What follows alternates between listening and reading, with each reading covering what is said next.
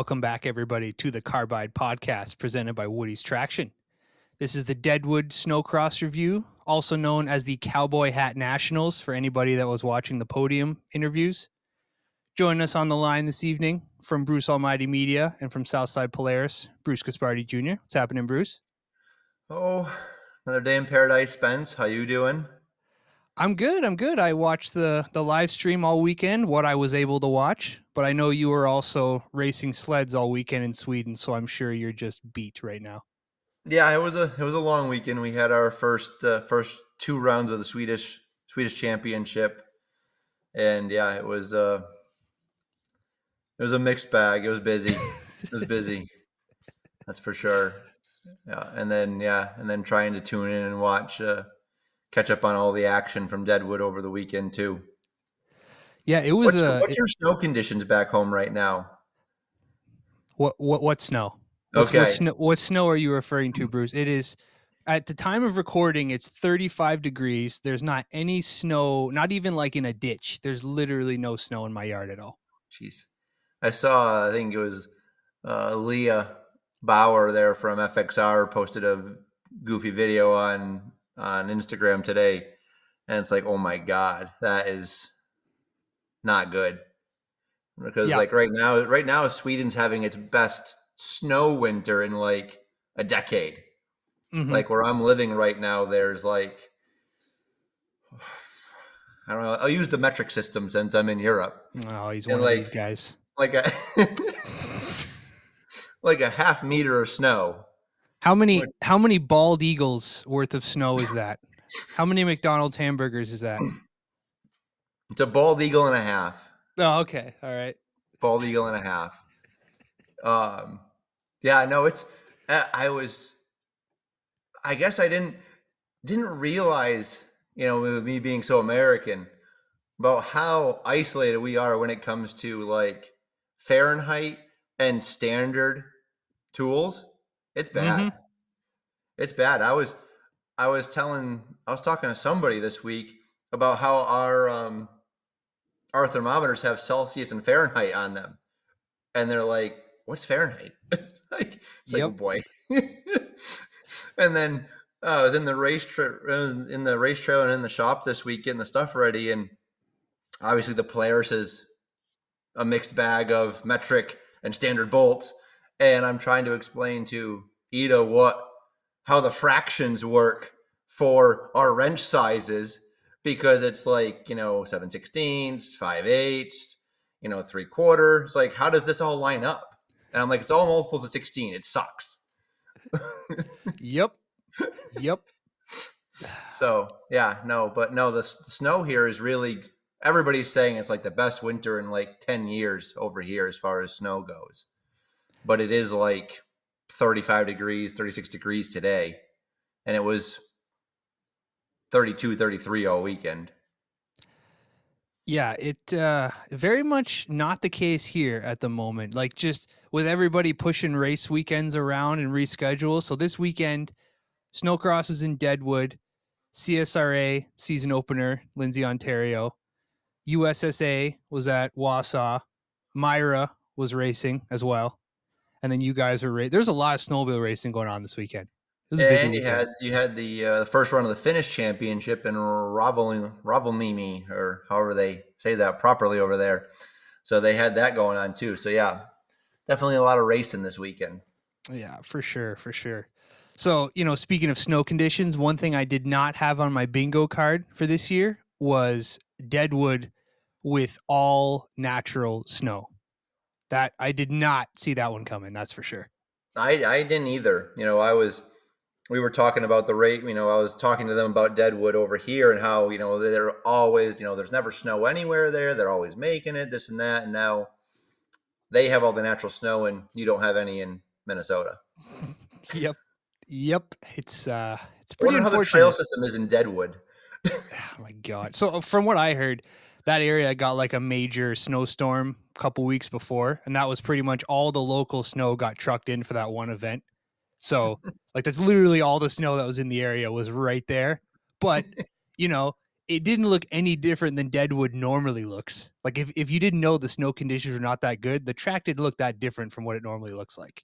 Right, and I mean when they went to the B-roll footage of the shots of the hills and all that, there was still no snow. There was no snow in the parking lot, so it was it was typical Deadwood in that form. For sure, for sure. One of the things that was a little bit different there this year was eh, they're calling it an elevated start. I'm not going that far. When I think elevated start, I think like a couple years ago with Canterbury, Valcour did them a number of years as well. Those are elevated starts to me. This was more like a like a slight decline. But what's like your a, take like a on small that? step stool? exactly. What's your what's your take on their elevated start this year? I mean, it was nice to change it up. You know, Mhm. I, obviously it, it it keeps it exciting. Um, you know, never been a huge fan of you know being ten racers wide right into rhythm or jumps. Obviously, we'll get into what happened this weekend later, but it just never seems to end well one way or another. You know, we've had those we've had problems like that at the old Rock Maple races back in 2008 and more than a couple other times, you know. So uh, I'm, you know, as a as a racer and as as a team manager, I'm I'm definitely a proponent of having some sort of corner or funnel to whittle people down before they start going into rhythm or or large jumps. Yeah. The elevated start in itself is always fun and it's something different and it just adds a whole new element to the race. Yeah, it's interesting because there's some people that seem to really excel in that environment because it's a it's a completely different starting technique because you can't just put all the weight on the back right off the beginning, otherwise you're just gonna lose traction. So it's interesting to see guys that kind of excel and do really well with that versus guys that struggle. It's it's always interesting to watch. Yeah, yeah, it does. It just yeah, it adds another element to to the race, which makes it exciting for for the fans for sure, and gives the racer something new to to have to overcome. So uh in as you were getting caught up and stuff, Bruce, did you did you see all the the podium ceremonies or did you just see the races? I was more focused on trying trying to watch the races. You know, I watched I watched Corin's podium. Mm-hmm. Mm-hmm. Shocker. then- yeah. Yeah, mhm. yeah, yeah. and then you know, obviously Showtime getting on the box. Had to watch that one. Um, but yeah, other than that, it was trying to focus on the watching all the all the track time. Yep, yep. Because where I was going with this was I mentioned it in the intro, the Cowboy Hat Nationals. The amount of freaking cowboy hats on the podium this weekend. Oh my god. Everybody had their custom cowboy hats with their team sponsors on them and stuff like that. And you know, it, this is my hot take. It it was a little much. It was a little much for me. I bet like the first time I saw it, I was like, "Oh, that's kind of funny." And then after like the 40th person, I was like, "All right, I I'm good. I'm out." But Yeah, I mean, it's you know, it's you know, I uh, you know, Kirchmeyer was the first one. You know, he's been Mhm. doing it since I met him. So, Mhm. you know, I think everybody's just kind of copying him at this point. And I think a few of those guys just watched too many episodes of Yellowstone. yeah, yeah, makes sense. Makes sense. So let's. I've never uh, seen so many Canadians with cowboy hats. Well, the key is just like having those upstate New York guys with their cowboy hats. You know, Yeah. it's just that's how it goes. Yeah. All right, let's uh let's roll into sport. We'll we'll run through our Friday stuff and then dip into Saturday. But let's let's get into sport. So again, there's a lot of a lot of parity in sport lately, but I feel like we're starting to see those couple guys really start to separate themselves a little bit. I think uh, I think Brady Freeland's really starting to show that he's he's going to be a guy that's there. He's always going to be there. However, kind of a we kind of talked about this a little bit earlier. Kellen Chaperin just kind of right place, right time once again for uh, for sport on Friday night. Yeah, I saw that. You know, it's like, you know, I don't know if he's got a, a rabbit's foot zip tied to the side of that snowmobile or something. Um, but yeah, it worked out for him again and it got him his first first final win of the season, which was really cool to see. Absolutely, and that absolutely. uh, you know you've got um, you know when you after after Saturday Saturday's races you got the top six separated by six points right now, with him tied for first. So you know whatever whatever he's doing is working for him. What uh is there a uh, diversity in the brand of sleds in that top six, Bruce, or is it kind of you, you, you, trying to get a hot take out of me? Is that what this is? trying to get a hot take?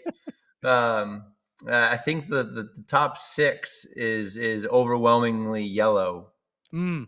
like Mm. completely. Oh well, no, no, I take that back. The fourth, uh, Dylan LaBelle, and sitting fourth right, well, three way tie for third, has a teal sled. Mm. Gotcha. Fair. So Fair. Yeah, so there's there's a Makita sled in the mix, but the other five are yellow.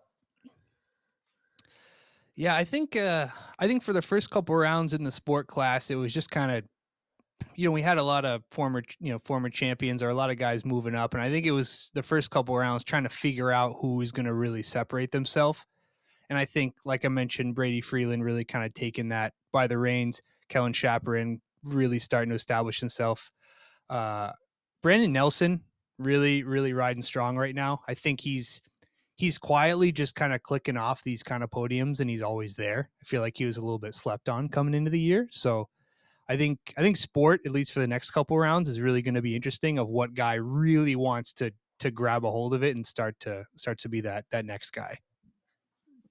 Yeah, I mean when you've got when we're when we're six rounds in basically and we've got six guys separated by six points, that's pretty pretty exciting because it just shows that it can be anybody's anybody's night. Um, you know, it's you know you've got Chaperon getting his first win. You've got LaBelle with a pair of pair of wins. You've got Freeland with a pair of wins, and then I mean you've got the you got Brandon Nelson tied with Chaperon for the lead. He doesn't have a final win yet, so he's just doing enough of consistent finishes, and you know he's won five heat races this year. So that's that's where he's getting it. He's not he's not necessarily winning at the end of the night, but he's just being consistent and and checking off finals or checking off heat wins. So it's uh, it is it's it's going to be a fun fun to see where this goes and if somebody can really separate themselves from the rest of them. I saw on uh, I saw on Instagram Tucker Kierstead while he was dipping out of Deadwood on uh, Saturday. I think it was 28 hours or something like that. He was driving back home. Yeah, Just- yeah, yeah. Him oh and him, God. him, him and Kim Corin, those other those other New England guys got long drives. Yeah, it's um, and they've got a they've got a northeast race this coming weekend, so they've kind of got to get home. Yeah, it's Oh uh, my god. Yeah, it's it's it's not it's not easy for a snowcrosser living in New England. No, but I give those guys mad props because you're making that entire trek out there and those guys have had some some good runs. Obviously Corin has too, but there's no guarantee that you're going to make the final. There's no guarantee really much is going to happen at all. And you're 28 hours there and 28 hours back. It is it is brutal. But hats off to those guys. Yeah, Tucker Tucker put a lot of a lot of time in this sum this summer on on bikes, trying to get in shape and trying to trying to be ready to try to compete with these guys at the nationals. And so he, he is he's really dedicated. And he, he put a lot of time and effort into it. So it's it's definitely appreciated, and we we love having him be a part of the part of our team. Any other topics for uh, sport on Friday before we move into pro women?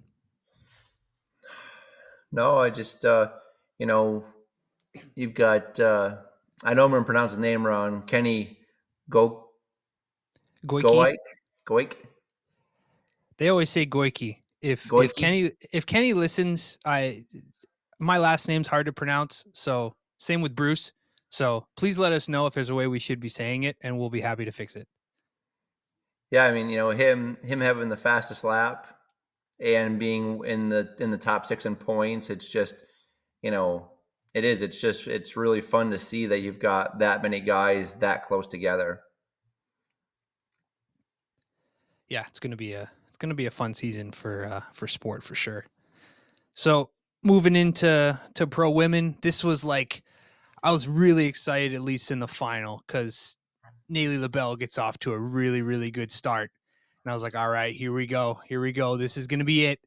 And then she ends up getting tangled up in that that first corner down the Arctic Cat and Polaris corner with Ava McCurdy, and just then it just kind of flows into what we grow to expect from from pro women. But yeah, that I would have loved to to see a battle with Nayli LaBelle up there for sure. Yeah, I mean she's she's definitely improving every week. She's you know whether it's comfort level on the sled, getting comfortable going, you know, with with these girls out there. But yeah, she is she's improving every week, and it's a lot of fun to watch.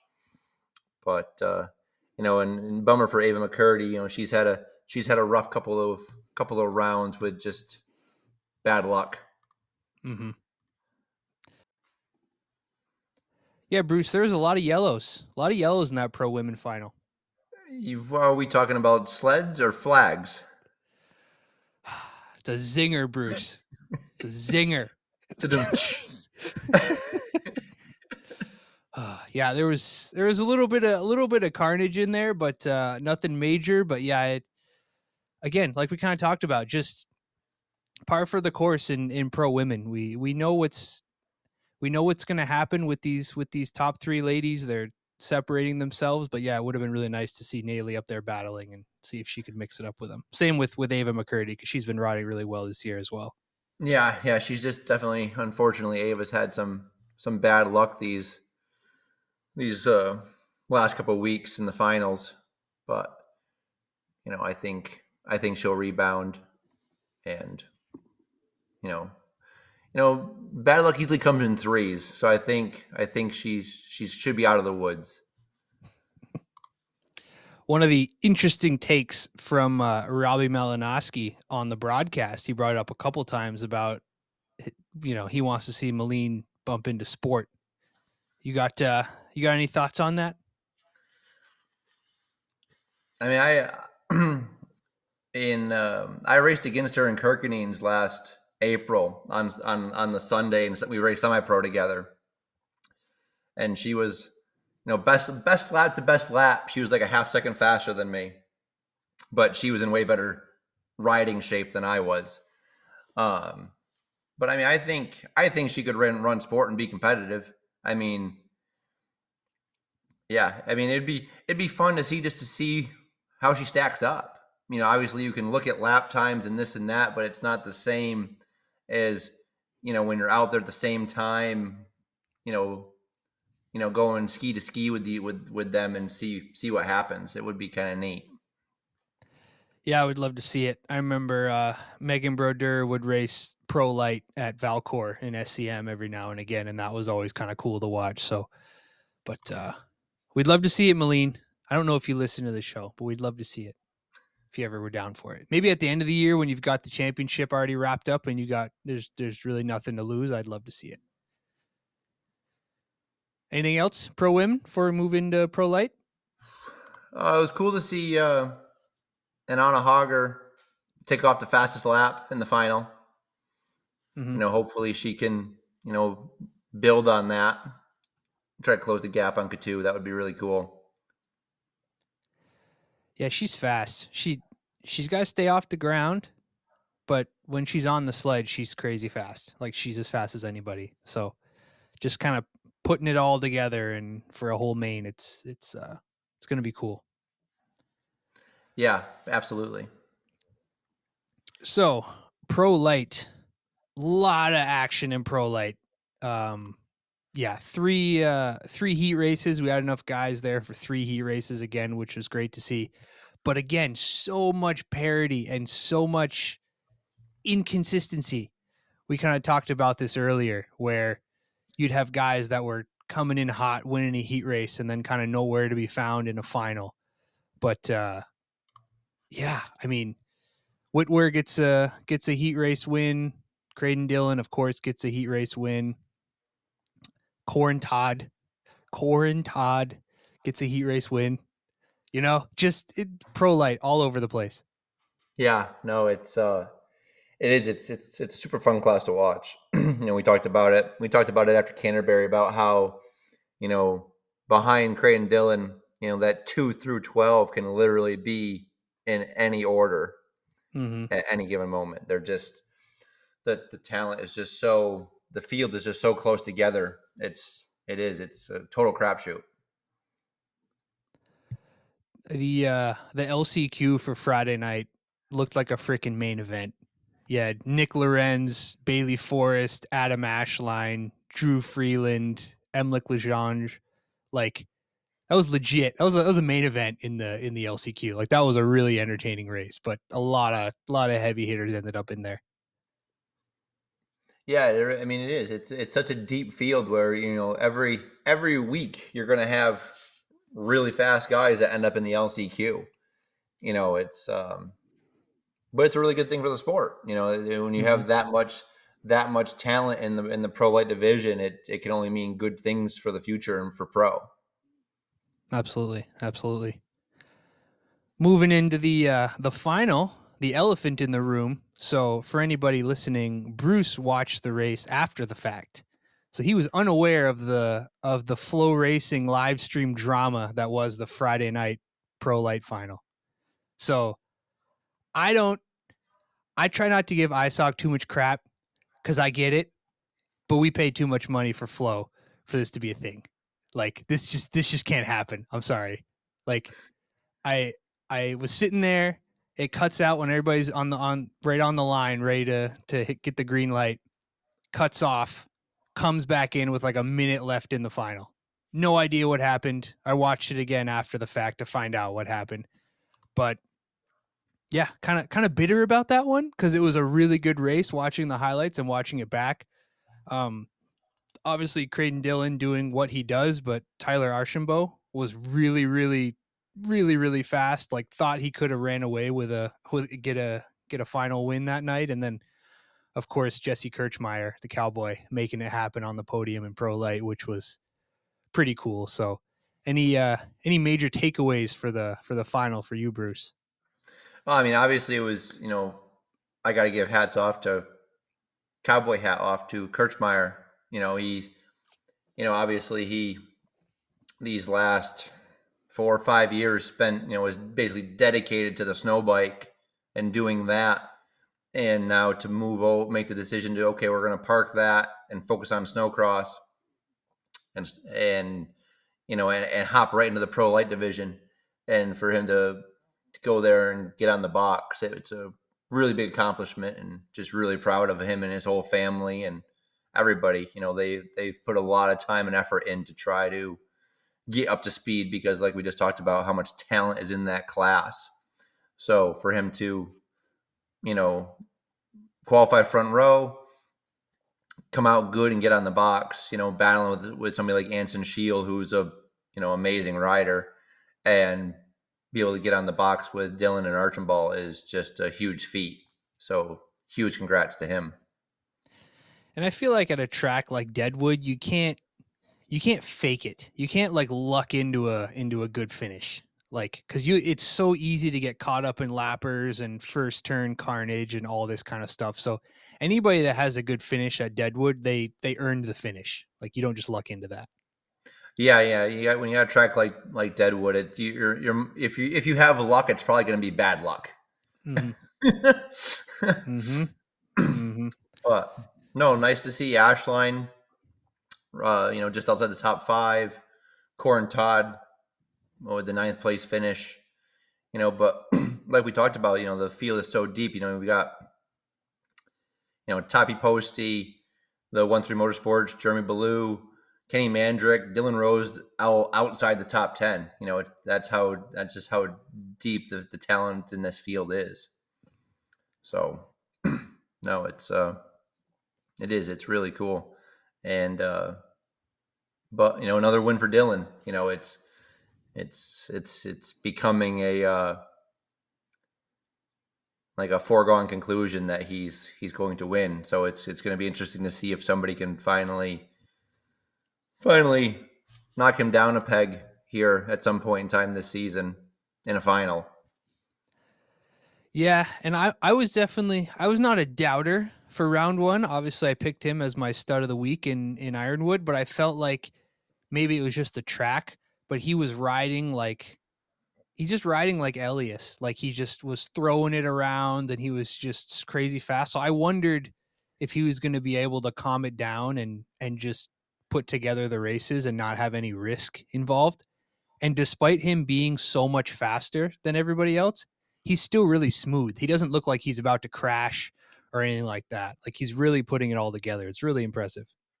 Yeah, absolutely. You know, it's not like you said. It's not like he's riding over his head, and it's just it's it's you know it's like a when's he gonna wreck it? He just he does. He looks in control. He looks.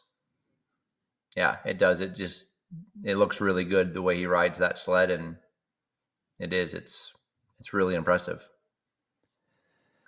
Any uh any other comments for Pro Light before we move into to Pro? I mean, you know, I, I, talked about it talked about it after Canterbury about how much yellow there was in the top ten. So it's nice to see nice to see a couple of players on the box for Friday night.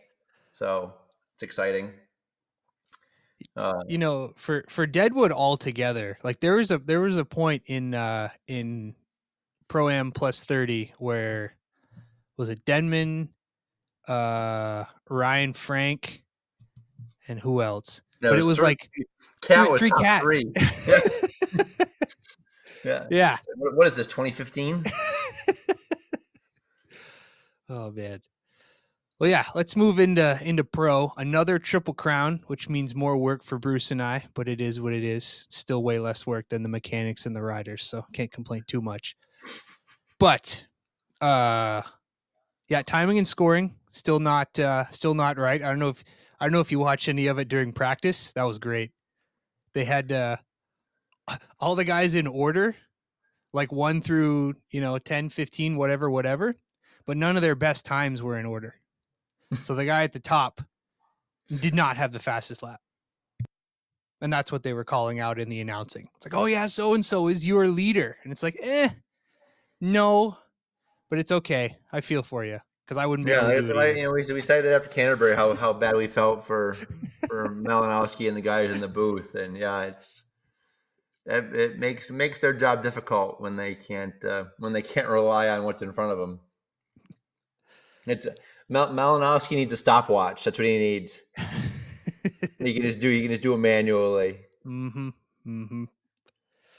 So I think, at least for me, I think for a lot of people too, the the star at least for that first race was was Cody Cam. Just knowing that he was dealing with that injury, hadn't really ridden much, and you could see him in like towards the end of the race, he was getting tired. He was sitting down a lot, but that was really impressive ride for him in that first round.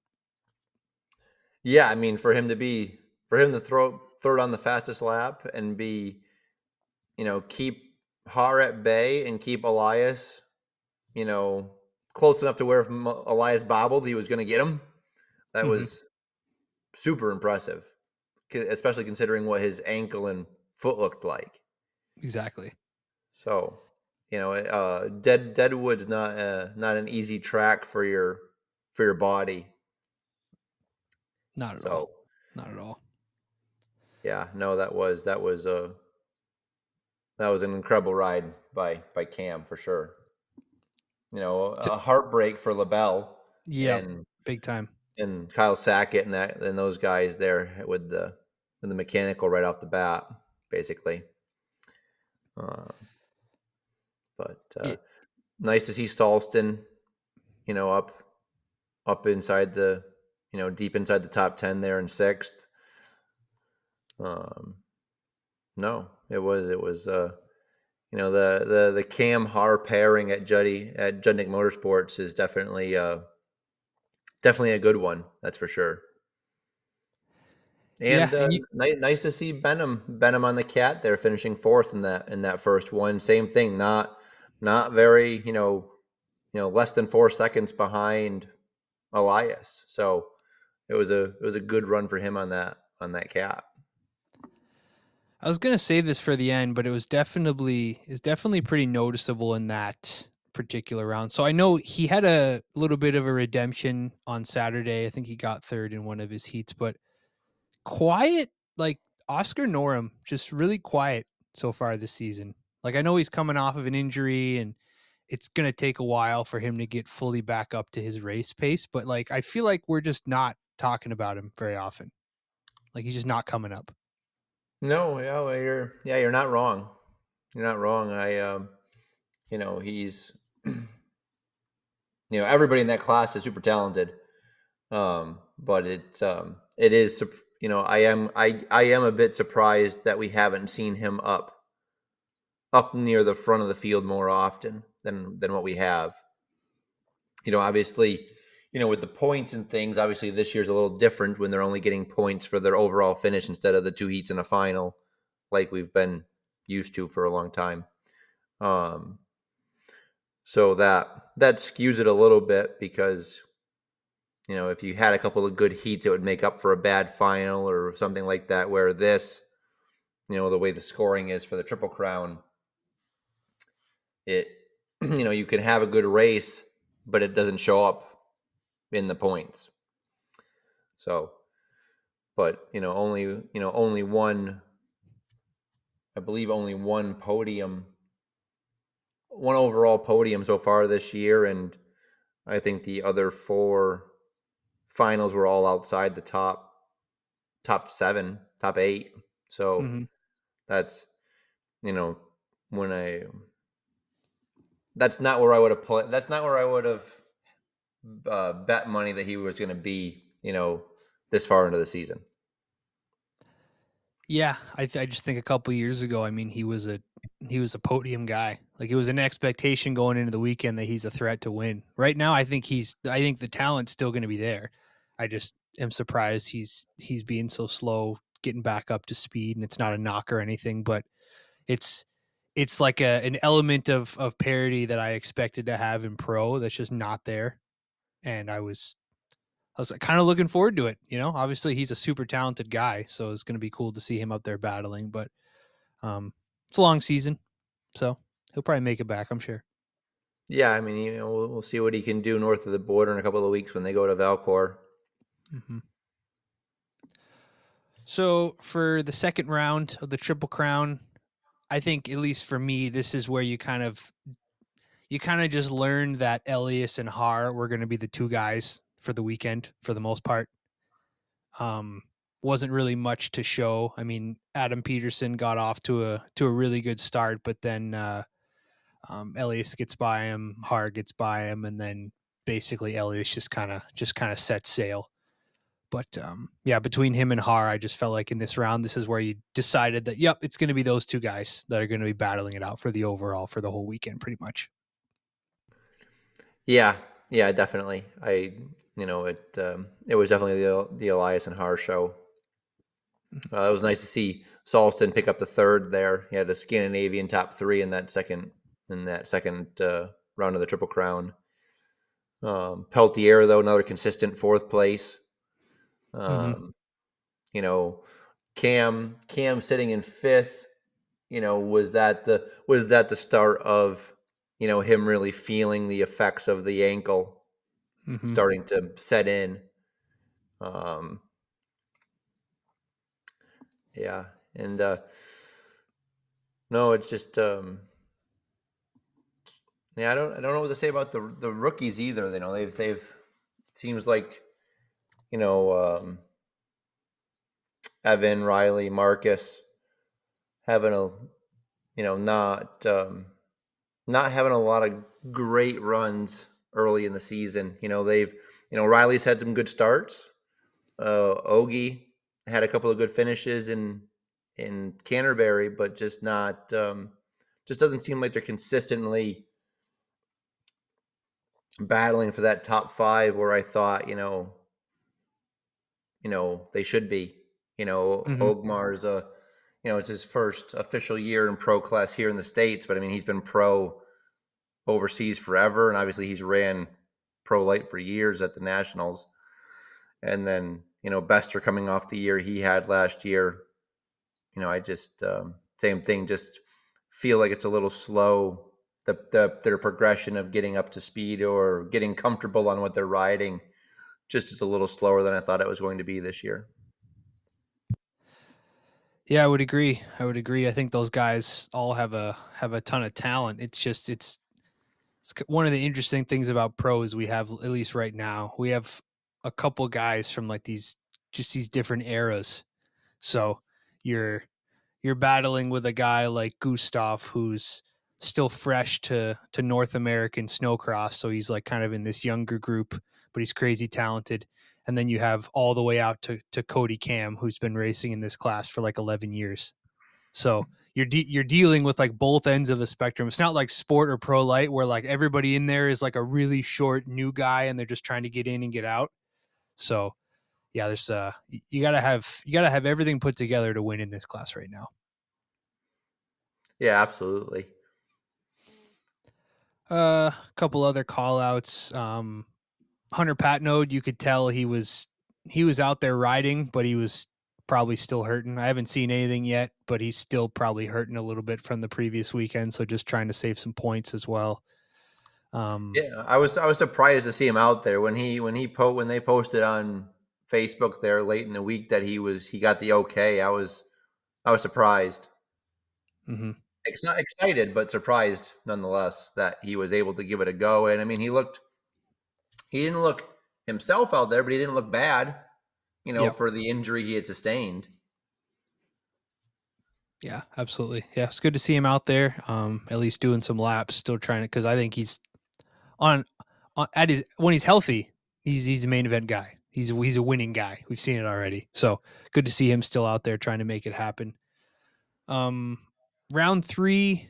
So again, Peterson, good good start, really showing that he can he can get up there and battle as well as uh, Jordan LaBelle up there at the beginning as well. But uh, oh yeah, this is where kind of talking about Oscar Norum, um, him and Evan Doubt both go down, and I was kind of hoping for some redemption with those guys, but just again, Elias Ishoel, Emil Har, just just doing what they did the whole weekend. Like there wasn't really much much else to to cover. Yeah, no, it was it was um I mean it was fun watching them go at it and then you know the you know even Robbie had touched on it too, you know, you know watching Elias change lines and make and and the decisions he was making out there. It was it was a lot of fun to watch. So the uh, the overall, we kind of chatted about this before, but the overall for at least Friday night in the Triple Crown was Ishoel, Har, and Kody Kamm.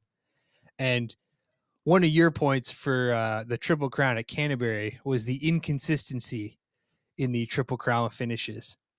The final points, Elias Ishoel, three points because he went one one one. Emil Haar, seven points. Kody Kamm, 15 points, third overall.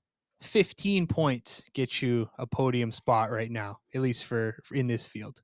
It's wild. Yeah, yeah, it's um you know, just just goes to how, you know, whether you call it inconsistency or you call it just how how much talent is in the field and how close together they are that, you know, nobody's, you know, outside of Elias and Har nobody was guaranteed a a good finish. Yeah, it's uh four through four through eight separated by two points. Yeah, that's that is that's uh that's that's crazy. Can you know considering they go out there you know for three three finals and to have have that that many guys that close together is it's it's uh, it just goes to show that how how close everybody is and mm-hmm. how hard and kind of goes to why it could be so hard for you know norm to come back from the injury you know ogie and bester to and evan to acclimate to the class just because everybody is just so close together and that fast. Yeah i would agree especially in a track like this where they basically just kind of follow the at least like the camera crews and stuff. They just follow the leader around and basically everybody gets lapped. So it's no it's no knock if you end up getting lapped at Deadwood because it happens to everybody. So in, in a track like this, just a lot of people's rock solid finishes just a lot of times get lost because they were never even seen on the track. So, but uh, yeah, overall Friday night, some interesting stuff for sure. Yeah, absolutely. So moving into Saturday, um, one of the changes they made to the track, which is kind of interesting, they basically got rid of the finish line jump. It was still there, but they got rid of the kicker, and uh, didn't really make much of a difference to the racing because most of the guys were kind of scrubbing that anyway going into that corner. but it was interesting. It knocked like a second off the lap times because people weren't in the air. So just kind of interesting, something I took note of. But uh, yeah, let's get into let's get into sport. So sport on Saturday, Brian Peterson, the Brian Peterson show, if you will, for a hot minute. Brian Peterson out there gets the whole shot, leading for most of the race. Um, eventually gets uh, gets shuffled back. Cam Cole, um, Tanner Johnson, but yeah, it was just Saturday sport was really interesting. It was a couple guys I didn't really expect to see up there, and again, it just kind of shows the parity in this class right now. Yeah, I mean, you've got uh, you know Brian getting that that third place in the main, and having and going one one in qualifying, you know, puts him third in points, three points out of the lead, and that was his that was his first podium finish in a final this season, and he's sitting and he's sitting third in points. So it just yeah, it does it just shows how how tight the field really is. I think that was his first podium in sport in a long time too, quite a few years. So really cool to see that up there. Brian Peterson just one of those guys just grinding it out. I I I would say I raced against Brian Peterson, but I was more like on the track at the same time as Brian Peterson. I wasn't really racing him. So, but that was like 7 years ago now. So, um keep it going Brian. We love it. But awesome weekend for him for sure. Yeah, All and you know, um, and Cam Cole getting on the box was nice, and then uh, you know Tanner Johnson picking up his first. That was his first podium of the season, and it was a win. So that was mm-hmm. pretty cool. Yeah, Tanner Johnson, another guy that's that's really really talented. Last year he was he was on all finish, so probably spent the first couple rounds getting more acclimated to the skidoo and putting things together. But super super talented guy in a snowmobile. So yeah, he's definitely you know he's definitely progressing in the right direction with uh, you know a fifth Friday night and then the the win on Saturday night. Yep. So ready to move into pro women? Sure. So, I mean, going through some of these uh, some of these heat races, um, I mean, again, Anana Hauger just kind of whole shot Hauger doing what she does. Malene gets another heat race win. Nayeli LaBelle was riding strong uh, in a couple of these. It's just, uh, yeah, I don't know. I, I try not to I try not to knock it. I just again I know what's going to happen. I know what's going to happen. You know, in the in the final, Malene Couture gets a gets a really big hole shot, and then wait for it, wait for it. Tasha Lang and Anana Hauger get into a wreck right on that straightaway. Yeah, that so, that was not on my bingo card it was not. I had a lot of, you know, obviously there's a lot of spots on the bingo card, but Hauger and Lang wrecking on the wrecking down the front straightaway and the first lap was not on it. Yeah, and and with it being basically right off the start, like they took them, and and with it being Deadwood, it took them like an entire lap just to get themselves squared away and and out of the the carnage. So uh opened up a a, a line for Nayeli LaBelle to be to run second for most of that race. Wasn't really making a ton of gains on Malene, but she's fast on her own accord as well. And then uh Sarissa Blessum, third overall. Yeah, Crazy. that's her. that's her second second podium of the season, and that mm-hmm. was uh, LaBelle's first podium of the season. So, yeah, you know what was a disaster for Hauger and Lang was a a blessing for Blessum and LaBelle. Oh God. Sorry. Who inv- who invited this guy? I don't know. Unbelievable. Unbelievable. You can't find anybody better than better than me within three thousand miles. That's that's the problem. We had to I had to outsource my co-hosting to Sweden.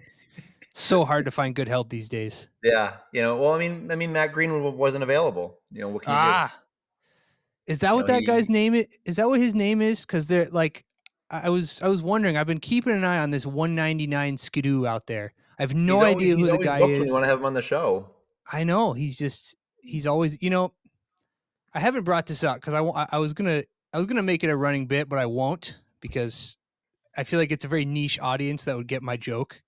But Uh, for many years, Jimmy Kimmel would end his shows with apologies to Matt Damon. We ran out of time. Oh my god, I was just thinking the same thing about how he could always be Matt Greenwood. Sorry, we didn't Yeah. have time for you this evening. yeah, I'm just gonna end my shows with apologies to Matt Greenwood. We ran out of time. We'll have to reschedule him and then just never have him on. We just That's- need like Tom Brady to throw a football through his front window like they did on the Kimmel show. Or but, but you guys are mid you guys are Midwest, so it need to be like Brett Favre or like hmm you know Jared Goff or something. Hey, dude, I'm from Vermont. I, I it could be Tom Brady for me. It's okay. It's all good. uh, just kidding, Matt. We love you. We love all you do. All right. Moving on from pro women, pro light Saturday night. Uh, where sorry again. I just all these heat races. There's just so much to cover, but um, Adam Ashline kind of redeemed himself a little bit in a in a heat race. Bailey Forrest again looking strong. I love seeing Bailey Forrest up there in any of these rounds because he's just like the most privateer guy out there in a field full of semis. And I yeah, just, I just love you know I, I just don't get why I just don't get how we can't get a graphic sponsor to sponsor him with a cool wrap, even if there's no logos on it. Just, just a cool wrap. You know, maybe Chris over at One Three Nine Designs or something, and just do up something fancy for him. Even if it's just Maybe- black black metallic, so it's shiny. Maybe it's maybe maybe it's his brand. Maybe, that's what he's trying to be. Yeah, You know, you know, there was uh there was a Polaris team out east a number of years ago that had like two trillion logos on their sleds. Can't remember what the like maybe North Side Polaris or something like that. Maybe I don't know. and you couldn't like it was like all their all their dealership sponsors. So like Gravely was on there, Husqvarna was on there. You couldn't even see the sled. There's just so many logos. a lot of logos. A lot. Of, well, you know, half of them were dealership logos, and the other half was we had so many families on the team that had their own businesses. You know, we had Livingston Farm, Acker Excavating. You know, it, it was just yeah, it was. um So you know, it, you always try to put them on there and stuff. So yeah, it uh, it was a fair amount of logos. you know, we we tried selling the the goggle lens area to like Mm. Wonder Bread, but it didn't didn't go through. Oh yeah. What about uh what about Fig Newtons? That would have been the Big red I- chewing, big Yep. red gum. Mm-hmm. Mm-hmm. Exactly. Exactly. So uh, going into the final again, Creighton Dillon gets off to a to a really good start. Um, Evan Christian kind of redeemed himself. He ended up being really fast over this weekend. He, you saw it in in he had his flashes. He just had some issues with crashes, but Evan Christian finally kind of kind of putting it together there for a little while. One of the things I got so lost in in this final was so apparently Adam Ashline crashed in the rhythm and I didn't see it. The camera didn't see it. So then that put Whitwer into third for like 50 feet right before the finish line. and then he crashes and then Nick Lorenz just cruises on in. Just calm, cool, collected, cruises on in for a third. It's crazy. Yeah, I mean, you gotta. I mean, we talked about it for Canterbury about how Lorenz was just kind of coming into it and and riding good, riding smart, and yeah, it just uh, you know worked out for him. Like we like we said, it's it's not usually you know it's um like we talked about with the sport class about uh people falling off in front of him. Yeah. maybe maybe Lorenz has the has the rabbit foot too. Attention snowmobile racers. When it comes to dominating the track, trust the experts at Woody's Traction and Control. Their cutting edge products are engineered for peak performance, providing unmatched grip and control in every turn. Don't let the competition catch up. Upgrade your sled with Woody's Traction and Control products today. Visit www.woodystraction.com and experience the winning difference. Woody's Traction and Control, where precision meets victory on the snow. Here, hang on. I'll, I'll edit this out, but my wife texted me and I have to text her back. Maybe I'll just leave it in. Maybe I'll just leave it in here. Here's leave it in here.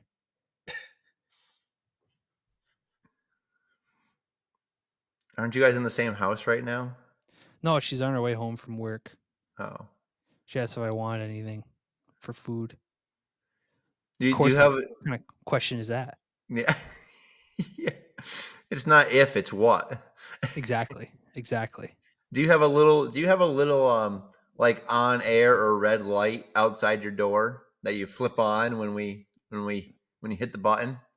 No, I'm not I'm not that pretentious, but I could get there. I could get to that level. I mean, I am the most popular snowmobile podcast on my street. So, It's impressive.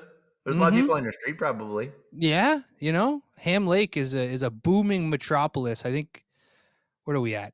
10,000, 15,000 people? It's crazy. Well, I mean, I think there's I think there's like a thousand living in the village that I'm staying in right now in Sweden. So I hear you, man. I, I hear that. That's what I'm trying to get to. That's the goal is to get is to get smaller and smaller towns. But my, my wife is from the suburbs, so she's she's not about that. Ugh, yeah, I mean, you know, my my hometown's got five thousand people. Like the the the suburb, I lived in a suburb of Minneapolis called Plymouth for a couple years. That suburb of Minneapolis has more people than the largest city in Vermont. Has more people in that city than Burlington. Yeah.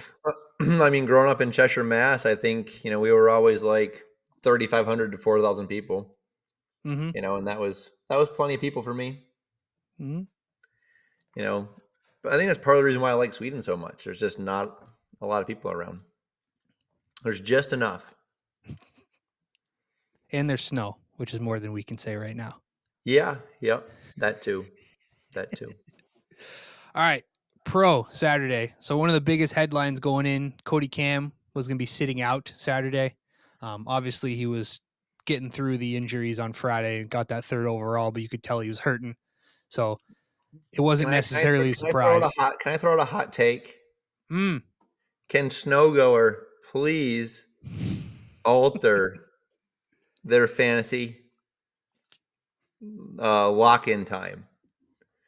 They they want they they try to lock in the lineup, you know, too early, and it's like I, I obviously I you know I put Cam in my top six. Obviously, it's Kody Kamm, and then he he tells everybody he's not racing, and I can't change it. It's just it's killing me. you know what you should play is uh, Shop Talk Podcast Fantasy from Gunnar Arlo because I know he's listening. He's probably on his way to the Sioux as he's hearing this, and it's uh, fantasy for cross country, and he's doing one for the Sioux as well this coming weekend or this coming week. So, and if you win, Bruce, you could get a hundred dollar gift card from Woody's. Yeah. That's pretty snazzy. Mm-hmm. It's legit, man. It's legit.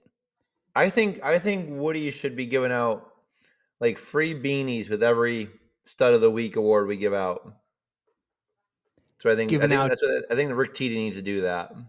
I think he's he's giving out shirts. That's what oh, I was all right, told. okay. Shirts You work. know, Shirts he's work. uh the the most interesting part is uh there's a since this podcast is sponsored by Woody's, there's another traction company in in uh in Michigan.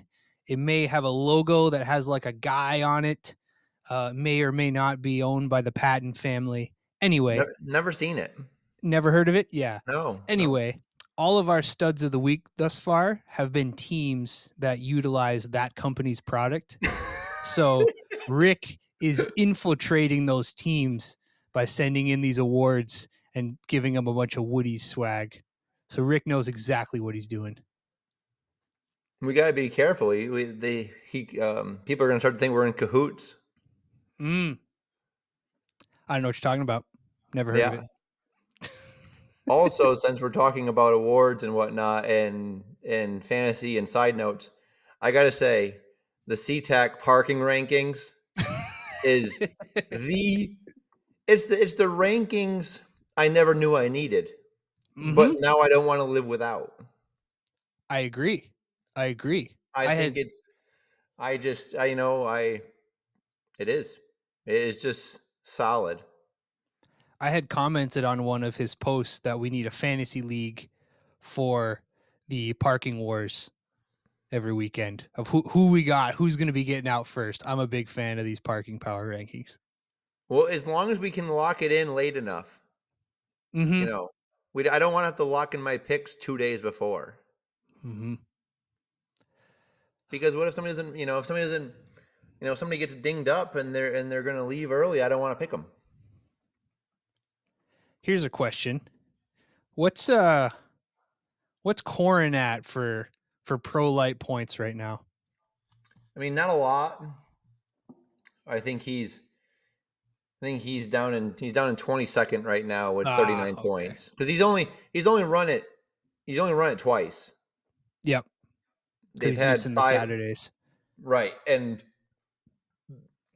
yeah, they because and because Pro thirty was both days at um, Ironwood, he didn't run it Mhm. at all there. Well, Mhm. that and the fact that he didn't have any any track any sled time either, seat time. But but he does he does have just- a heat, he does have that heat win from from Friday night, which was pretty epic. I was just trying to see who was going to be the wild card for the uh, for the parking power rankings from SeaTac. If anybody was going to come in there and really mix it up, somebody that was unexpected. But we'll have to stay tuned for that. Yeah, yeah, we need we need I, I think we need more we I think we need some video footage. We need we need more content from SeaTac TV for the power the parking rankings. So I told I had commented when uh, earlier on I told Casey and then Josh from Paparazzi. I said, you know, we have all these preseason bangers from from shearings in like November every year. We need a bunch of slow motion bangers of like the truck drivers getting out of the trucks and like their preseason prep and how they're getting ready to to tackle it this year. That's what the people want. That's what they really want to hear about. I want to see the following and the competition get so intense for these parking rankings that some of these teams start packing up the trailer early and Mm. parking it across the street just for the parking rankings, and then they wheel their sleds across after the racings are done. Or take it to another level, they sandbag, don't even make the final so that they can get out of there first. You know, like if you're if you're Warner and you're like, sorry, Skidoo, I know you want this this ISOC championship, but we're competing for these power rankings right now. This is where the real money is. just a thought, just an idea. It's a hot take. Yeah, I I do. Yes, yeah. I want I I need more in depth in depth coverage of the of the parking rankings. All right, you hear that, SeaTac? Make it happen. We love it. All right, sidetracked All only right. slightly. Pro field Uh, Saturday night. Yep, yep. So, uh, first one, Emil Har gets out to a really good start. Ishoel's right beside him, gets past him. And they have a little bit of a good battle, and then Har gets back by him again, and then really starts to gap him, and you can just kind of see that he was uh, he was a little bit faster than than Elias in that first round, but so Har gets it, Ishoel, and this is like before anything gets before anything else happens. Har gets the win, Ishoel second, Pelletier third. Or so Yeah. we thought. Yeah, that was um, that was it was a really good race, really really good race. And then, you know, uh, it it was it, in qualifying. It was even cool to see Salston being top qualifier, and like how you like how you brought up with the with how the track got faster with that change they made. If you look at you know the pro times in qualifying from Friday to Saturday, yeah, it, it's it's crazy how much time got shaved off that small track just by changing the finish line jump Yep. and getting rid of the lip, basically. Um, yeah, but then obviously the like we talked about, you know, the disappointment of of Cam only taking greens and it Mhm. really messing up my snow snow snowboard fantasy pick. Still a little hot about that. Um, not hot about Cam. I mean, I understand you got to take care of yourself. It's a long season. Upset with snow goer that they won't let me adjust my picks. But, anyways, um, yeah, nice to see Pelletier get to third. You know, um, and then LaBelle starting the night off good. You know, starting off the night a lot better than the previous night. Mhm. So that was nice. And then Patenaude with the fifth. You know, obviously we know he's dinged up. We talked about it. So for him to finish fifth was a really good showing for him on the shearing sled. Yeah, that was good to see. I uh yeah, I just like I said, coming in from from Friday, I feel like we just kind of knew that Har and Ishoel were going to be the guys. Just how they were riding the track, how smooth they were. You knew they were going to be up there that weekend. So, um, kind of a, a similar story in round two, at least. So, uh, Har gets another good start. Patenaude was up there for like a hot second, um, which was kind of cool to see, even though he's kind of battling that injury. But uh, Jordan LaBelle, Adam Peterson were kind of going at it for a couple laps. Um, Ishoel was still running P2, but chipping away for a number of laps on on Har. He makes another last lap push, but he's un, he's unable to get it. So Emil Har gets P1, Ishoel gets P2, and then Jordan LaBelle putting himself in a really really good position with a P3 in uh, in that round. Yeah, and then Har and Elias each get docked three spots for jumping in a yellow. Yep, yep. Which bumps up the overall points from that round. Jordan gets bumped up to first for a win, quote unquote, in that round, which really sets the stage for what could have been a really, really cool battle in in round three. So, because what the where did it end up? Oh, I thought I had it, but yeah. So, um, oh, thought I had it. Yeah. So going into that last round, after those uh after they were docked, basically Har needed to beat LaBelle in order to win, right? I'm pretty sure that's how the points ended up. I thought I had a picture. Yeah, yeah. I mean, you had you had Har, Elias, and LaBelle all with LaBelle had five points, Har had four points, and Elias had um two and uh, seven points. Mm-hmm. Okay. Yeah, so it, it, it tightened it up. Um, it was going to be a really good race, and then, so at least for the first round, um, off the start, Har seemingly gets a whole shot. I mean, everybody was was pretty tight, but Har and LaBelle were pretty much out front going into that jump, and then Francis Pelletier takes off on the jump right before the turn. Elias takes off at the same time. You could see it in the video. He basically gets kicked to the right directly under Pelletier, and then obviously lands on him, and and yeah, just just no fun. Just like really takes all the wind out of the evening for sure. Yeah, it was. It was. It was. It was horrible to watch. You know, it. Um, I was having flashbacks to when uh, Robert Graber got landed on in Old Forge back in 08. and it was. It was. Yeah. No, it, you know, uh, feel really, really horrible for Elias, but fortunate that it wasn't worse because it certainly could have been. Obviously, the you know the list of his injuries is is fairly extensive, but to have his head be okay and have mobility and be in good spirits is a lot better than it could have been. Um, and then feeling bad for Pelletier because I'm sure he feels horrible, and he didn't really do anything wrong. It was just wrong place, wrong time. It, uh, yeah.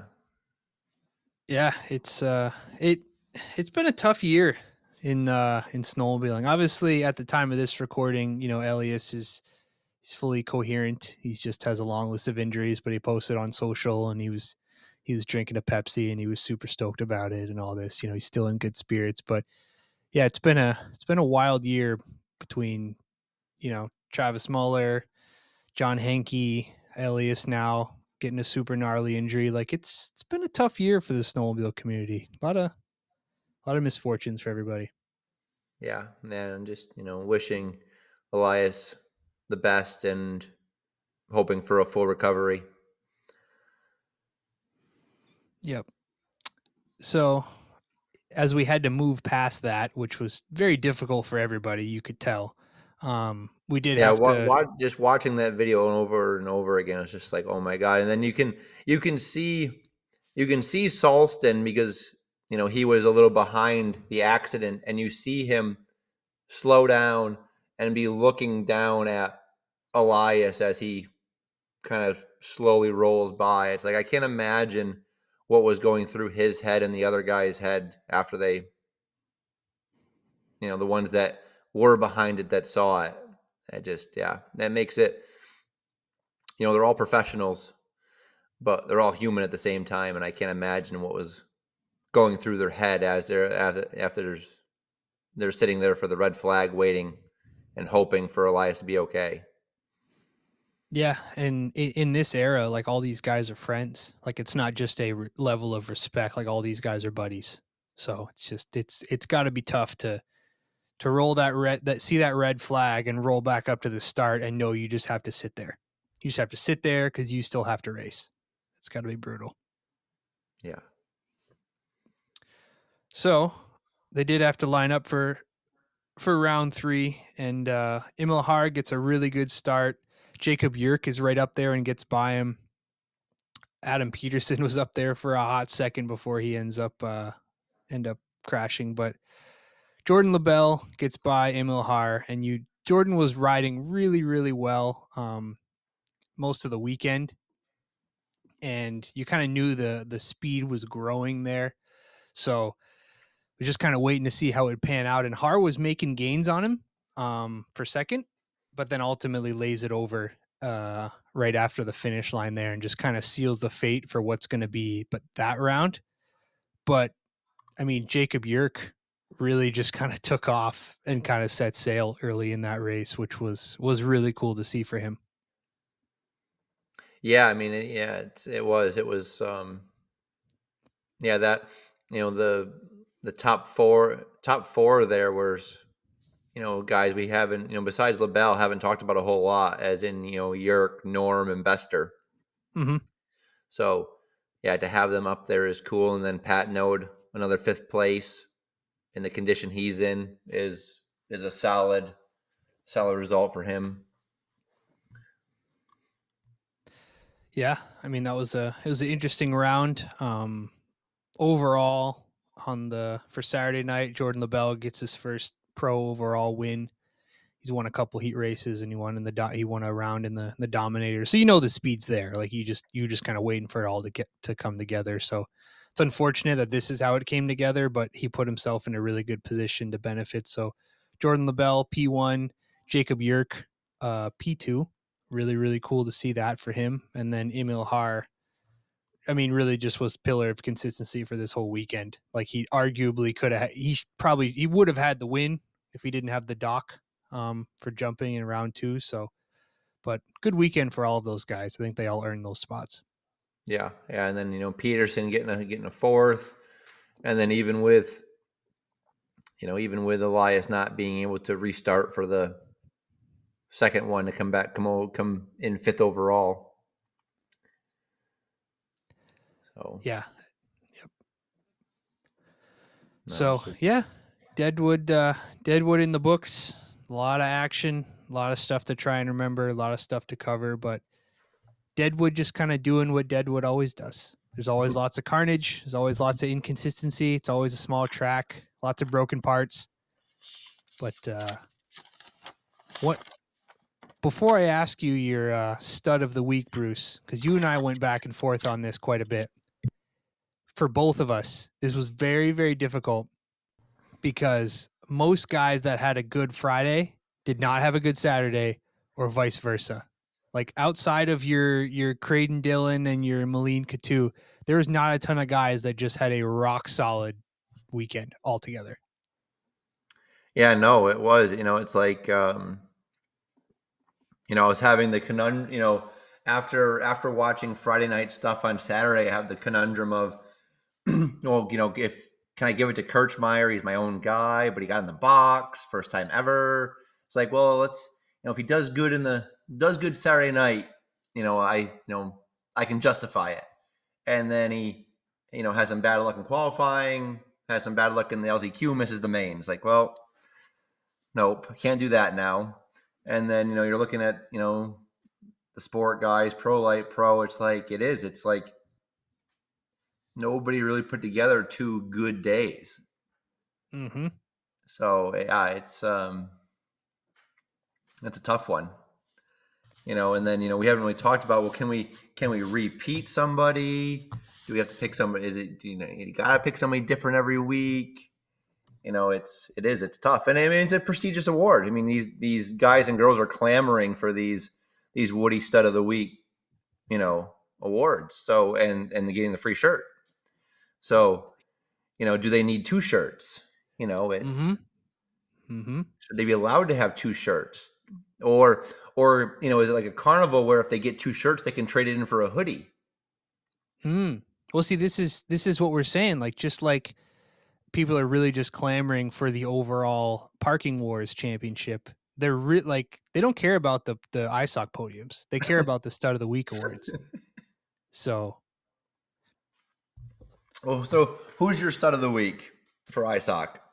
I I had to go with Jacob Yerk, and I you know I will fully say it. He was way more impressive on Saturday than he was on Friday, but the entire picture of like, you know, new team, basically just him, Kylo Racing, has a really good running in Ironwood. Like, really, he's had a couple of rough years. Like to me, him leading and winning that that round and then being P2 overall on on Saturday. That was like the culmination of like a year and a half worth of work for Jacob Yerk.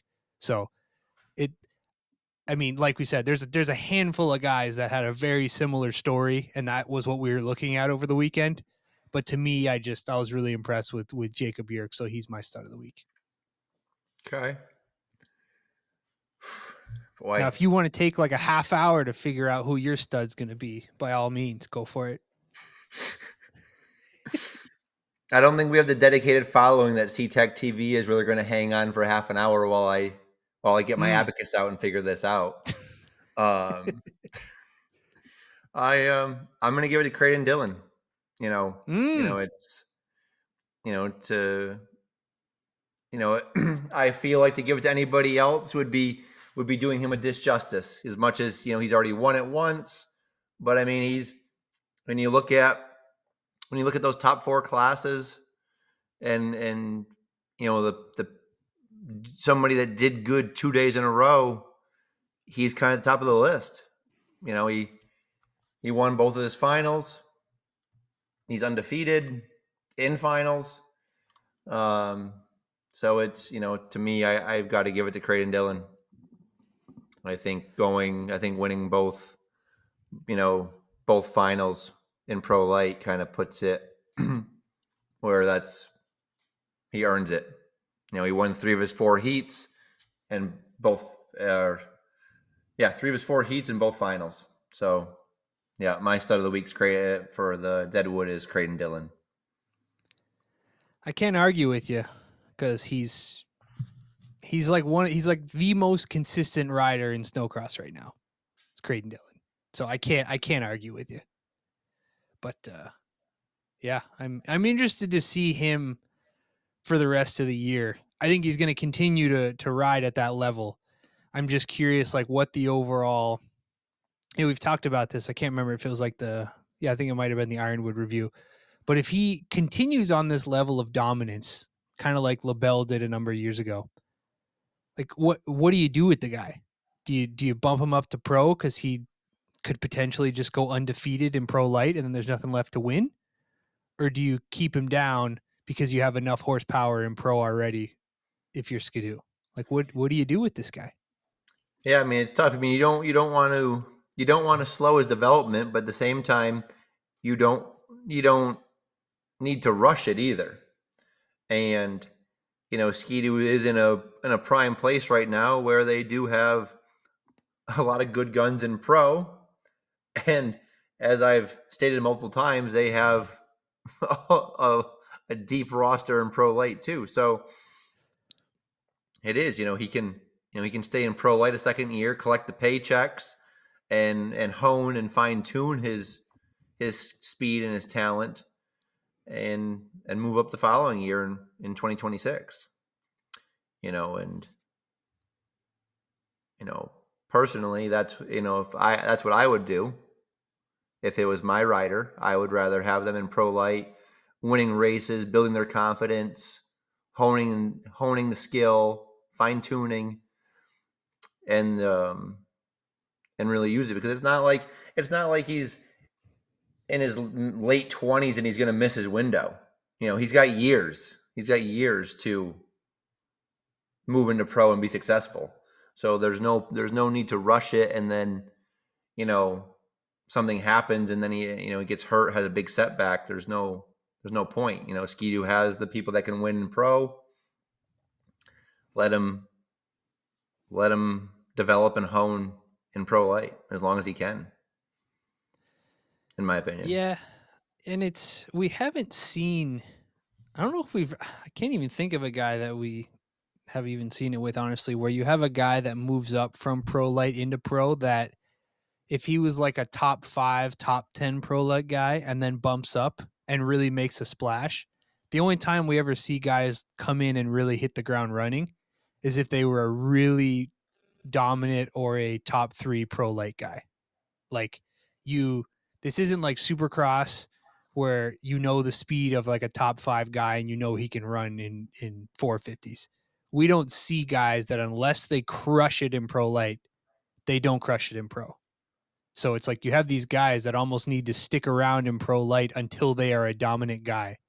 Because if they just bump up because they've been in pro light too long, it's unfortunate, but we haven't seen a guy do that and then really make a splash yet. Yeah, I mean, you know, basically you had Aki did it like know, gotta be almost 10 years ago. He won, he dominated pro light and then moved to pro and had solid showings. And then Elias. And now mm-hmm. you're kind of starting to see it with LaBelle. Yep. Um, yeah, it's, uh, it is, it's a, you know, it, it's a big step. It really is. Cause it's not like, it's not like dirt bike racing where you know you've got or supercross where you've got 40 guys trying to qualify for a 450 for the 450 main or whatever and then you whittle down to 20 you've got 15 guys and they are 15 really good guys so it, it takes a lot to break into that mm-hmm. um, yeah because you got to you have to go faster you have to go faster for longer mm-hmm yeah, there's a lot to it. It's a lot to it. So, yeah, it'll be interesting. Um, before we wrap it up, I mean, you had your first round in in Sweden. Any any major highlights that you want to pull? Um, yeah, I mean, we had our we had our first two rounds of the Swedish Championship in uh, Orsa at Mesa Snowcross. Um, you know, we had uh, in uh, in pro women's. We had a couple. Of, we had we had uh, twelve girls in pro women's this weekend. We had two of them that had changed colors uh, in the preseason. Kelly Collier and William Wilma Janssen both changed from Polaris to Ski-Doo. So it left. Uh, it left. Uh, it left Ida Roselle, our our rider, as the only Polaris entry in the pro women's class. Um, Hilda Oman returned to defend her Swedish Swedish title. Uh, Jenny uh, Lundstrom returned after taking uh, taking a season off. So it was it was it was going to be an exciting weekend. Um, Oman picked up right where she left off. She was top qualifier uh, both days, and the way Sweden does it is that if you have 16 or less you do a two moto format. If you have 17 or more, you do two heats, LCQ final. Hmm. So the women, the pro women's class was a two moto format. And um, Saturday, uh, Oman won both with Lundstrom and uh, Wilma Johnson in tow in both of them. And then it was a repeat on Sunday. Uh, Hilda won both with Jenny Lundstrom and Wilma Johnson on the podium with her. Um, you know, we had uh, We had seven seven ski-doos, four lynxes, and and Ida, the the lonely Polaris out there. Um, and then in Pro Light, Pro Light had 21 entries. We had uh, 14 ski-doos, four Polarises, two cats, and a lynx. Um, we had Jonathan Nilsson and Isaac Slot both changed from Arctic Cat to Ski-Doo this year.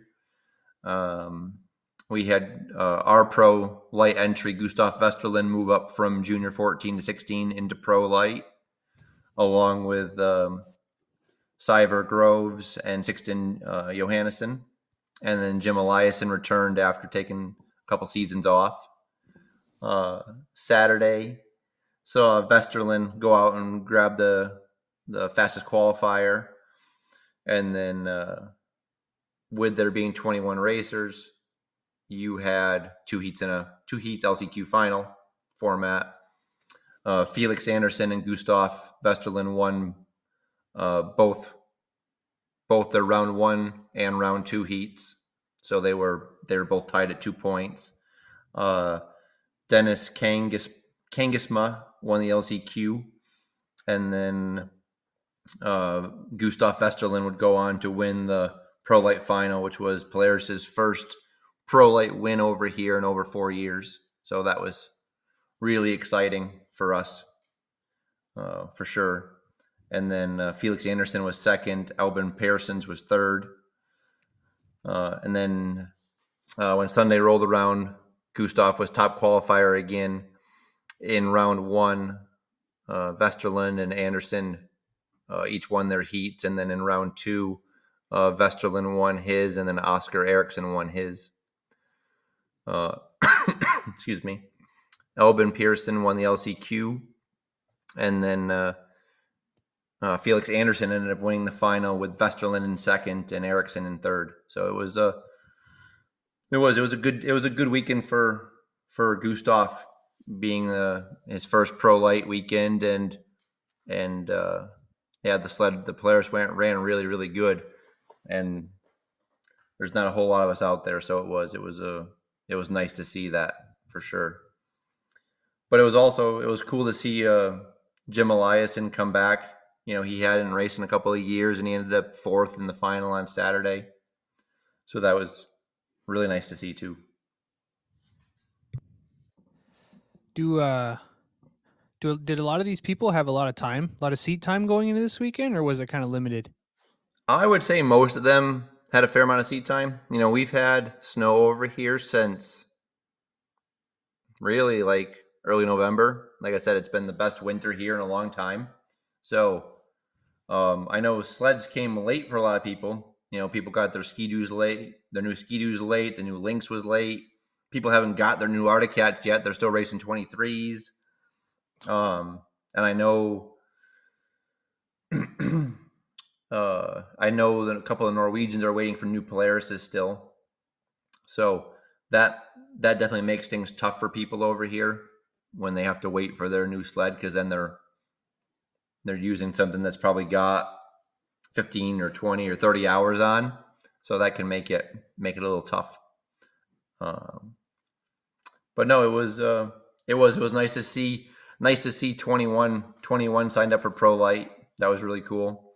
And then in in Pro there was 21 guys as well. Mm-hmm. You had um, you had a more than a few guys change brands. You had uh, Linus Dahlberg change from Lynx to Ski-Doo. Alexander Forsberg and Emil Hansen both changed to Ski-Doo. And then Alfred Gunnarsson changed to Lynx. You know, it's it definitely seems like more and more of the guys are moving to Ski-Doo instead of Lynx because um, a lot of these guys and girls have aspirations to go come race in the states, and there's no Lynx in the states. So it seems like anybody that wants to go to the states is trying to set themselves up on a machine that they know they can ride over there. Mm-hmm. You know why? Why get used to and put a bunch of seat time onto a Lynx just to fly over and have to race a ski-doo. You know, so it's it's definitely I think it for that reason it's definitely um increased the number of ski-doos as opposed to Lynx. but um, but no, it was uh, you had 21 pros. You had 10 ski-doos, eight Lynx, two cats, and and then one Polaris. You had uh, the legend uh, John Stenberg coming back from injury. He um, he hurt his knee real bad early on last season, and really I think only did one race at the end of the year. He did the uh, Bakker Summer Cross in June, and that was really it. So, you know, him coming back was a big storyline. Uh, Albin Lundqvist, who who had gotten hurt at the World Championships, was coming back from injury. He didn't have a lot of seat time. Um, there's going to be a new champion this year in Sweden because Gustav Salsten was the Swedish champion last year. Obviously, he's in the states now, so some it's going to be somebody new. Uh, you had Oscar Nikula move up to pro. He was the 2023 Pro Light champion. You had William Svensson uh, coming back to racing after missing last season, and then we on on the Team Southside Polaris had Christopher Holm come back to race for us, and, and he has hadn't raced in three years. So it was, uh, yeah, there was there was a lot of storylines coming into the weekend of what was going to happen. I think the the first big shock was early Saturday when uh, Alfred Gunnarsson was a top qualifier uh, in in pro on his Lynx. You know, not a whole lot of seat time on it, and didn't have a great season last season. So for him to come out of the gate and be top qualifier was a surprise to a lot of people. Uh, round one saw uh, Magnus Wright and Stenberg each win their respective heats, and then round two saw Emil Hansen and William Svensson win their heat. So you had four different heat winners. So that was kind of exciting, uh, setting the stage for the final. Uh, Lundqvist had a little bit of bad luck. He ended up in the LCQ, which he won. And then uh, Magnus Wrighton won the final with Svensson and Emil Hansen on the podium with him. Stenberg led like the first like 60% of the race and then wrecked, got back on and still managed to claw his way back to fifth. So that was that was a bummer for him, but it was a it was a nice rebound because it could have been way worse. Um, and then when Sunday rolled around, Lundqvist was the top qualifier in in, uh, in the morning, and then he and Axel Johannesson each won a heat, won a heat in the first round, and then Wright and Stenberg won the heats in round two uh, the Norwegian Robert Lundin, who raced a couple times in the States last year, won the LCQ. And then uh, John Stenberg uh, course corrected from Saturday and won the final on Sunday with Wrighton on the podium again. Or sorry, yeah, right on the podium again. And then Lundin from the back row finishing third. So that was an impressive ride for him. So it was. It was a it was a fun weekend. There was a lot of entries. It was a big track and the weather was pretty good. So it was. It was a fun weekend. Is uh is Stenberg gonna gonna walk into a championship, or is it gonna be not so easy for him? Oof. He he looked like classic Stenberg. Like I always I'll always joke with him and I always call him the legend John Stenberg because he's been around for that long. And he looked really good this weekend. You know, it uh, he he definitely put the time in this off season, and then you know, I mean, I you know, Lynx had a, has that all new rear suspension in their race led this year. I don't really mm-hmm. know how much better or worse or indifferent it is from last year as far as performance goes. Um, but it, uh, but he made it look good. Hmm. I mean, he looked good on it. I mean, I think you know, John. I think will look good on anything. I mean, I think he'd look good on a Polaris. Hint, hint. You know what I mean? But, um, but no, I think you can put you can put him somebody like him on anything, and he's gonna be up near the front with it. But watching him ride this weekend, I think he is definitely going to be uh, the guy to beat as long as he stays healthy. So, and, no, and if it, he doesn't, then you just got to put him on a on a Southside Polaris, and that's going to be the missing link that he needed, right? Exactly. Exactly. Yeah. yeah. Swan, you know, the Swan song, you know, just you know, wrap mm-hmm. up his illustrious career, uh, you know, on a Polaris. I mean, I mean, you, you, you did it with uh, Brett Bender. He came back for one last one last ride with you. Corin's yeah. kind of doing that right now in a way. you know, it's it's just you know, just come on home, right? Just come on home. That's that's. Did, did it with Dylan Martin. Dylan. Oh Martin. yep, yep. Mm-hmm. You know, mm-hmm. it's uh yeah. Jason Boron. Yeah. He, I guess he's still kind of he's, uh, but still, he came back with you. So. Yep. Mm-hmm. Yeah, that was a fun year. It was. I think you know because he was ra- who's he racing against? He was racing against one of the Patenaudes, or both might have been both nodes. actually. Both like Patenaudes. Yeah, you know, so 20... it, was like a, it was like a fifteen or twenty year age gap between like Patenaude and him. So that was that was that was something. But no, I mean we you know this year we're excited. You know with with Chris, you know it was a tough first weekend for him. Obviously to to run pro class at all is tough, but to do it after not racing for three years is really tough. Mm-hmm. And then literally we we pulled the cord on his race sled Saturday morning for him to go out for qualifying. That was his first. That was the the sled starting for the first time, and that was him getting on the track for the first time. So, you know, it was, um, you know, he he stayed in one piece, the sled straight. So it was a it was a good weekend as far as I'm concerned. We, you know, we made the final on Sunday. So, you know, it was just it we he progressed all weekend, you know, but there was there's 3 years of rust there and you know, a lot's changed on that sled in 3 years. So, it um I know it's going to take him a little bit to get back to where he wants to be and where I know he can be. But that's what we signed up for and I'm just excited he was he was up for the challenge still. So, you know, he spent a lot of time with us in the states over the years. So it's um, and we lived together for a whole winter when he raced out on the East Coast. So it's it's it's it's fun to be back working with him again for sure. Nice.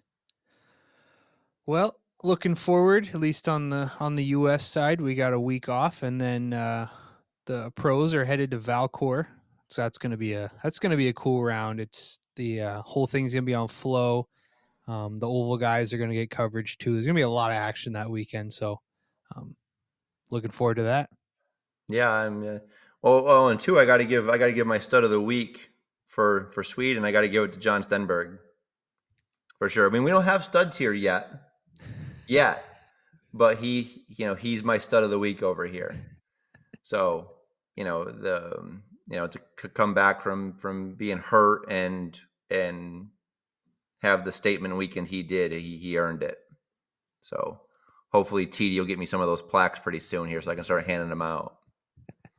Maybe and maybe I should hand them a T-shirt, the plaque, and a stud, so they can actually see what a stud is. I mean, Stenberg knows what they are. He, he knows them. what they are. Mm-hmm. But plenty of people, it's like a UFO. You know, like what are those? So shameless, shameless plug for any of our newer listeners. If you go into the Wayback Machine, like episode seven or eight or something like that, I did one with with with John Stenberg. Just such a cool guy, sick, sick guy, really fun to talk to. Um, yeah, just really cool. So, if if anything Bruce is saying is piquing your interest, go back and listen to that one because it's a good one. Yeah, he's had a he. I mean, he's had a hell of a career, and then he spent a lot of time in the states and had a, had success everywhere he went, and and he is a super super nice guy, which just makes it that much better. All right. Any uh any final thoughts, closing comments for you, Bruce? Um. Well, I guess I I didn't get to watch any of the racing, but Finland had their first round too, mm. and I hmm. just wrote down the top threes for for their three classes there, and uh, pro women Emma Lamelin, uh, Saga Forsell, and Venla Kostavari. The the Finnish names are so like I'm not great with the Swedish names half the time, but the Finland ones it's just a whole nother thing. Um, but I'm trying to give them a shout out. Um, but Emma Emma won one pro women's pro light went to Tapi Rennie with uh Elias Soki in second, and then uh, rookie Emil Hurton in third. He uh, he had a really good. He won the junior championship last year, so junior champion last year, and now third in his first weekend of pro light. So that's pretty cool to see on uh, on a Lynx. And then in pro, Aki uh, Pihlaja won the pro class, pro final. Shocker. Um, you know he he had a, a decent season last season in the states, and then obviously won the won the world championship. So he he picked up right where he left off.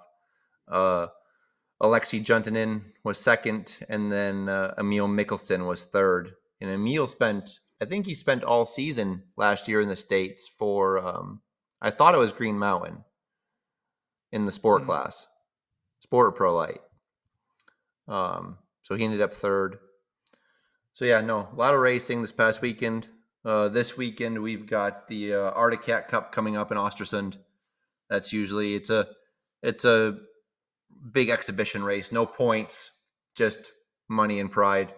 So, and it's actually it's in the hometown of where Polaris Scandinavia is because Polaris Scandinavia is based in Ostersund. So, we'll be heading up there this weekend and hopefully put on a good show. All right. Awesome. Well, Bruce, thanks again for your time. I'm sure it's like one in the morning, but I appreciate it as always. Of course. And I know happy, the listeners happy, do too. Happy to be here. Uh, sorry to Matt Greenwood. We didn't get to you this time.